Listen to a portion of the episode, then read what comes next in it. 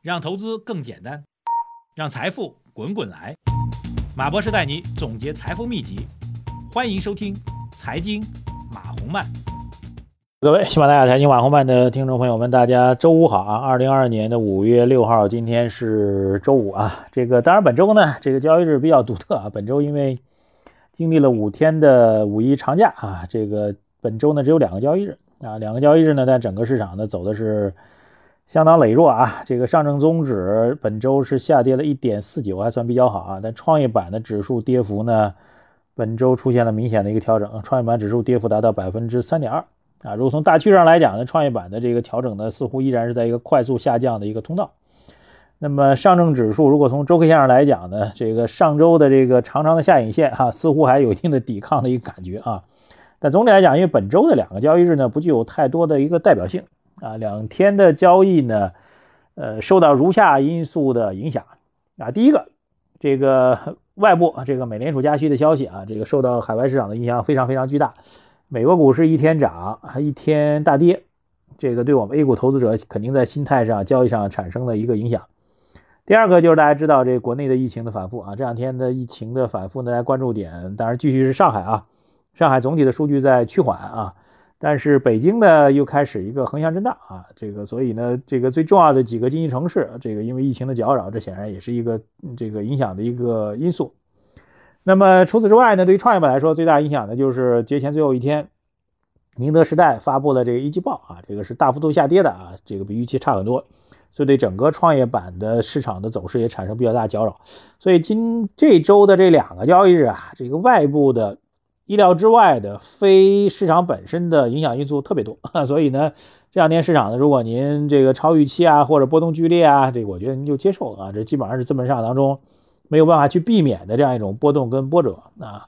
呃，未来还会有啊，就类似于这种意料之外的事情呢，肯定还会有啊。包括本周还有这些海康威视，对吧？突然说这个被美国制裁啊，两天几乎连续两天要跌停，对吧？这种影响都是无法想象的。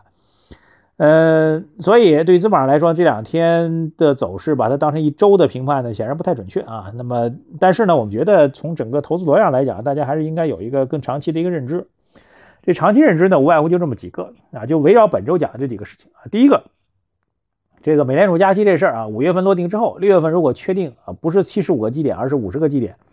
那对于海外市场的这个美联储加息本身的这种担忧已经有所减缓了啊。当然呢。这个大家比较关心的，就是如果美如果美国加息，那包括中国在内的主要经济体的货币会不会外流啊？这个其实我觉得对中国这经济来说影响是比较小的，因为我们在外汇管理方面、外汇的调控政策方面呢，其实是比较强烈的啊，能力也是比较强的，所以这是第一大块。第二个就是疫情防控啊，这个因为我自己就在上海，我可以作为一个上海的普通市民的感受给到大家。那总体现在社会生活呢是越来越趋于正常了哈，最起码这个之前的一些状况啊得到有效缓解。啊，总体数据也在缓解。那么我们了解到的一个状况呢，这个至少部分企业的复工复产已经开始了。那从大的时间上来推演的话，我们觉得到五月中下旬，这个呃清零啊，这社会面清零啊，或者慢慢开始恢复到一种正常的状况，应该还是一个比较确定性的事件啊。所以，呃，如果上海这样全中国最大经济城市能够慢慢恢复正常秩序的话，那对股市的气温也会有所帮助。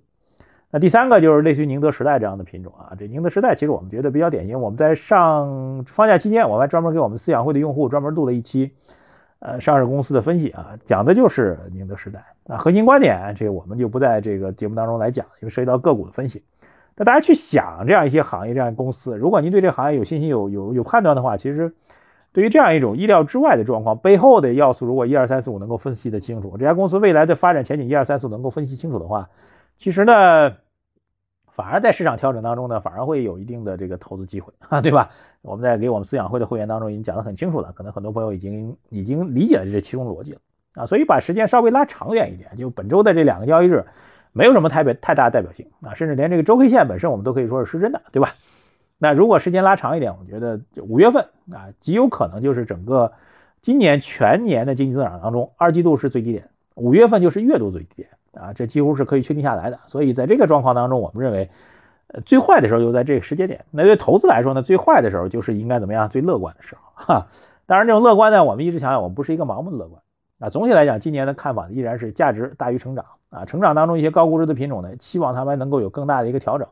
那么对于成长作为一个大的资产配置，就是两大品种，就价值跟成长两个跷跷板来比较来讲，成长现在依然不是布局的好机会啊。但是一些比较好的优质的这个品种，现在机会慢慢到来了。对，包括本周当中的这中概互联的品种，本周也调整比较剧烈啊，也是因为海外市场的一些波动跟变化。但是说到底，大家知道中概互联的大体的政策逻辑已经越来越友好了，而且可以很清楚的告诉大家，在未来不太长的时间当中，我估计在一个季度之内。这个针对互联网平台公司所谓的这个红灯绿灯，什么可以干，什么不可以干，应该会有相对明确的规则了。那从企业家运行角度来讲，当这规则确定之后，那我可以就甩开膀子就开始干了，对吧？你可以告诉我这块是可以干的，这块我既然干，我就要去赚钱，对吧？这其实大家可以确定好的啊。所以对于平台来说啊，对于他们未来的发展方向啊，to B 端也好，to G 端也好，这个做云计算也好等等，都是比较确定的一些方向啊。所以政策逻辑整体在改良，所以我们还是要密切关注啊。无外乎就这么几个状况。价值投资逻辑啊，政策调整带来的逻辑，然后就是这个严重低估之后的这样一个困境反转的逻辑。按照这几个逻辑来做布局的话，今年现在当然还是比较困难。我觉得今年再放到今年年底的时间点来讲，现在的整体的市场状况或者氛围状况，基本上就相当于二零一八年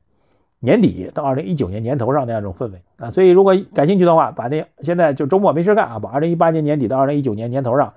这个创业板指数的表现啊，当时的新闻啊，当时的个股的状况，当时您的投资心态全部翻翻出来复习一下。好，现在极有可能就是那个时候的状况啊。那未来会什么呢？那就一八年之后，一九年开始，一九、二零、二一啊，以创业板为代表的连续三年的大牛市，对吧？那此时此刻从投资逻辑上来讲，就是这样一种状况和布局。